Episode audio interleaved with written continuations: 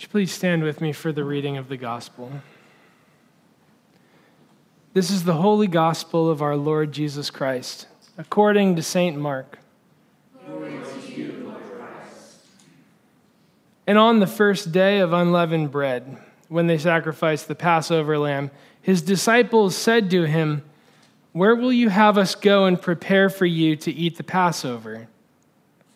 And he sent two of his disciples and said to them, Go into the city, and a man carrying a jar of water will meet you. Follow him, and wherever he enters, say to the master of the house, The teacher says, Where is my guest room, where I may eat the Passover with my disciples? And he will show you a large upper room, furnished and ready. There prepare for us. And the disciples set out and went to the city and found it just as he had told them, and they prepared the Passover. The Gospel of the Lord. You, you may be seated. Good evening. Although perhaps most famous for the foot washing ceremony, the Thursday of Holy Week, sometimes known as Maundy Thursday, was the day that Jesus gave to his people the gift of what we call today the Eucharist or Holy Communion. Hence, there's this very strong emphasis on Holy Communion in our readings tonight, and that's why I'm devoting tonight's homily to the Lord's Supper. About a week ago, I was praying at my son Gus's bedtime when my tongue slipped during the Our Father.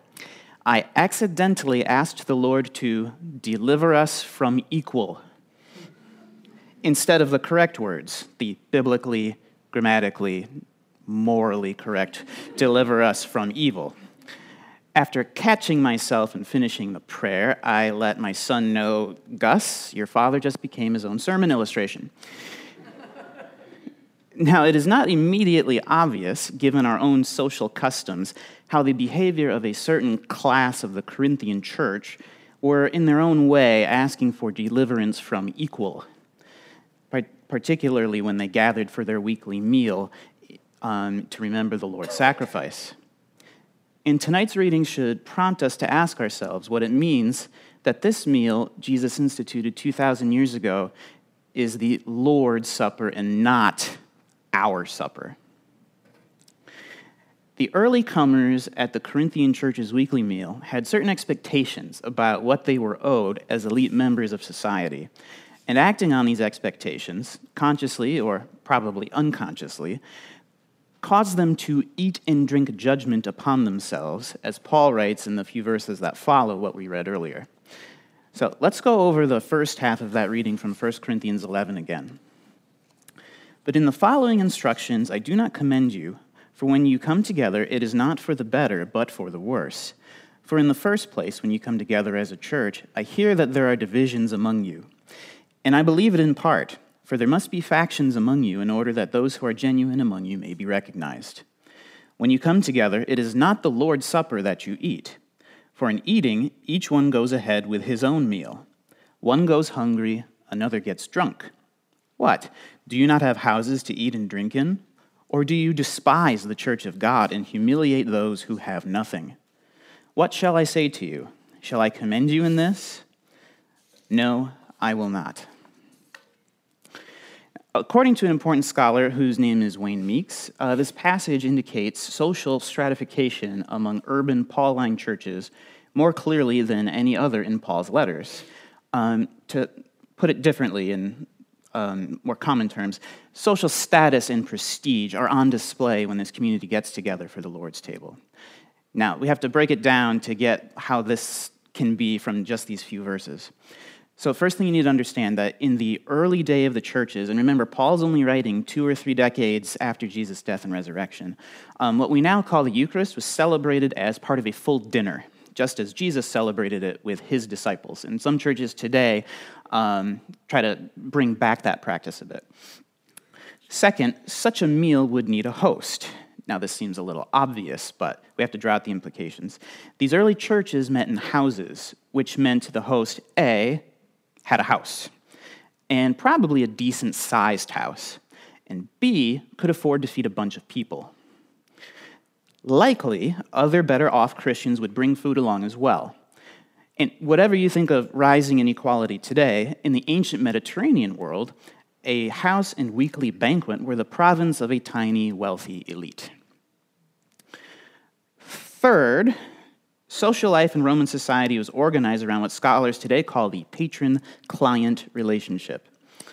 The patron was a wealthy head of household. You, you, may have heard the term the paterfamilias, the father of the family, comes from this institution.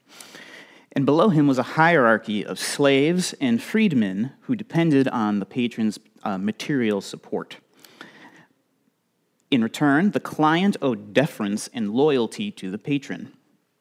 Perhaps not coincidentally, this Roman social pattern finds a close modern analog in, tu- in an institution with roots in southern Italy the mafia. In exchange for some protection money from rival families, or, um, or in exchange for the um, money or some other kind of loyalty to the mafia boss, the mob will promise protection from rival families or other forces of chaos over which they might exert some kind of control. Except in Roman times, this arrangement is not the exception, it is the norm. Fourthly, there are no days off for peasants. They are working from sunrise to sunset on the Lord's Day, Sunday, just like any other day. On the other hand, there are no days on for the rich. They live off the labor of others. Thus, the people who arrive early for the meal have leisure time, which necessarily means they are well off, or at least better off. We have a passage preserved in a letter from rough contemporary, a few decades after Paul, but same general time frame, a guy named Pliny. And he actually disapproves of the way patrons would sometimes host these banquets. So Paul's not alone in expressing disapproval of the way these social practices are played out. Um, Pliny mentions how all of, so he's invited to a meal of one of his social peers. Pliny's like the top of the top of Roman class. And he's saying how his friend had all his other friends sort of ranked by grade or station in life. So he would have his different freedmen who were present there, and that he delighted in showing different class at the tables they were served at. To the degree that he had wine in little flasks, not so that they could choose between which flask they would like, but so that they were forced to drink what they were served at their table. Um, and when recounting the story, Pliny says, you know, says to when asked, you know, do you approve of this? He says, no, I don't. This is. Um, so this rubbed even some pagans the wrong way in the ancient world. So, in this light, it becomes clear that the people who have houses, verse 22, are claiming their social prerogative by eating and drinking at their leisure, while the rest of the church labors away outside. By the time they rest from their toil, those who have nothing, quite literally in Greek, the have nots, are left with scraps. Paul uses the strongest language to condemn this situation. Do you despise the church of God and humiliate those who have nothing? Therefore, when Paul contrasts their own dinner with the Lord's Supper, he is very much declaring that the meal belongs to Jesus Christ. It is the Lord's Supper which is to say, not your supper. The words of institution that follow then take on a new meaning, for they are a declaration of Christ's ownership over the meal. For I received from the Lord what I also delivered to you that the Lord Jesus, on the night when he was betrayed, took bread. And when he had given thanks, he broke it and said, This is my body, which is for you. Do this in remembrance of me. In the same way, he also he took the cup after supper, saying, this cup is the new covenant in my blood. Do this as often as you drink it in remembrance of me. For as often as you eat this bread and drink the cup, you proclaim the Lord's death until he comes. Now, in modern discourse, we get accustomed to thinking of the Eucharist in terms of inclusion and exclusion who gets to take it, who does not. And although that's closely related, that's not exactly what Paul's focus in this passage is. Rather, I'd say what Paul is getting at here would be better summed up with the term solidarity, which we could also call mutual support. It is the opposite of an attitude of me and mine versus you and yours. Christ's body is for you, which is to say, for your benefit. Likewise, the cup stands for the new covenant in Christ's blood. This covenant is not only between God and human beings, though it is, of course, that, but between human beings and each other. The old ways of ordering our relationships with others has passed away, and this new covenant way of relating to one another, especially within the church, now holds sway. The Corinthian elite breaks the principle of solidarity in two ways. First, by violating the covenant solidarity among Christians, and second, by violating the solidarity that Christians of means are supposed to show those without means. Needless to say, we live in a very different era now. But the problem of importing our social expectations into church remains. We no longer observe patron client social arrangement, arrangements as they existed in the Roman world, though perhaps they have simply evolved over time.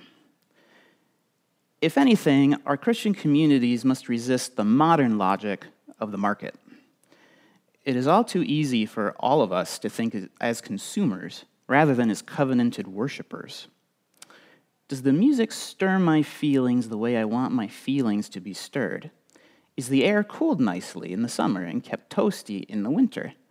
Is the seating comfortable? Do the homilies suit my taste? Don't answer that. Uh, I have even participated in conversations, to my own shame, about the taste of the wine and the flavor of the bread. In more advanced stages of this mindset, we even expect to be able to run the church in accordance with our consumer preferences. Our tendency towards consumerism in the church can be summed up in that most American of phrases the customer is always right. That is not to say we aren't capable of great acts of solidarity. Um, just this week, we've seen how tragedy can unite churches in solidarity in the aftermath of the fire at Notre Dame in Paris. The whole world watched in solidarity as the wooden beams burned and then collapsed. The crowds gathered on Ile de la Cité lamented together as they sang Ave Maria in unison. Many non Christians confess that they felt so devastated because that sacred space was the one place they could feel some sort of divine presence. And most astonishingly of all, the burning of a Gothic cathedral in France inspired a great many people to donate to the rebuilding of three black churches in Louisiana that were burned down from acts of arson. So, concretely, how do we ensure that our community gathers to celebrate the Lord's Supper in solidarity with those who do not? In a consumeristic age, the mere act of giving with no expectation of reciprocity, of receiving a good or service in return, can work wonders for the soul. Uh, this week, on Easter Sunday, we're donating 100% of the offering to um, Anglican Aid, which is an act of solidarity with communities in Mozambique that were recently devastated by the Cyclone Idai. Anglican Aid's website describes a city in Mozambique that is now 90% underwater. And of course, giving to your local parish is the surest way for your material means of, to build solidarity with your brothers and sisters right here in the same time and place that you are. I also commend to you taking the covenant aspect of the Lord's Supper seriously by making a formal commitment to your local church. In most churches, including Incarnation, that takes the form of church membership. It doesn't need to be anything fancy. It's just an intentional act of identifying with Christ's body as it exists in this time and in this space. It is not simply about identifying with Jesus, the Bible, or with right thinking people in the abstract um, which we can all do from the comfort of our own homes anyway. Rather, it's about committing oneself in the act of church membership, which means that we're standing in solidarity with God's people in our own community. And it especially means standing in solidarity with the weakest, poorest, most vulnerable members of our community. In any case, when we gather at the Lord's table tonight and hereafter, we do so as members of a new community a new community in Christ, and this often cuts against the grain of our social backgrounds. I leave you more with questions than I do with answers. And I think Paul means to do that as well, because he says in the next few verses, after the ones we just read, that we must examine ourselves. um, to judge ourselves, lest we ourselves be judged. Now, there's a, many different interpretations of what he's getting at. In the immediate context, I think the most obvious thing he means is ask, are we visibly standing in solidarity with each other? So, examine yourselves is intentionally plural, not examine you on the inside, although I think it, inc- it can include that, but it's examine yourselves as you gather together. Is what's happening in the room looking like what was happening in the room when Jesus instituted the meal? You know, you have a tax collector, a zealot, which is to say, a revolutionary. You have a bunch of poor fishermen there. And so, is that what's happening? So, examine ourselves as a body. So, are we doing this? Are we.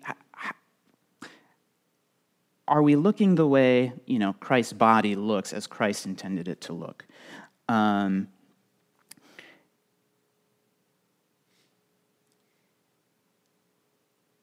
it's a difficult thing because since we don't live in a time where we I'd like to think that we're better off now. We don't visibly show these sort of social distinctions, although you can go to older churches and you can see where the wealthy bought a pew right at the front, you know. So these things didn't die out that long ago. So perhaps it's more subtle. Perhaps it's more of what we can do within our broader community. All right, let's now pray. Heavenly Father, we thank you that you sent your Son to unite us both to you when we were alienated from you, and to unite us together so that we could be part of one, one body. God, I pray now that as, um, that as our pastors wash our feet, and that as we all together come together to partake of the bread and to drink the wine, that our community would be a vision of the united church, the one body of Christ and that you will make us a sacrament, not simply the meal, but our community as a whole, to the broader world around us, that they may see what it means um, to be called members of your Son. In Jesus' name we pray. Amen.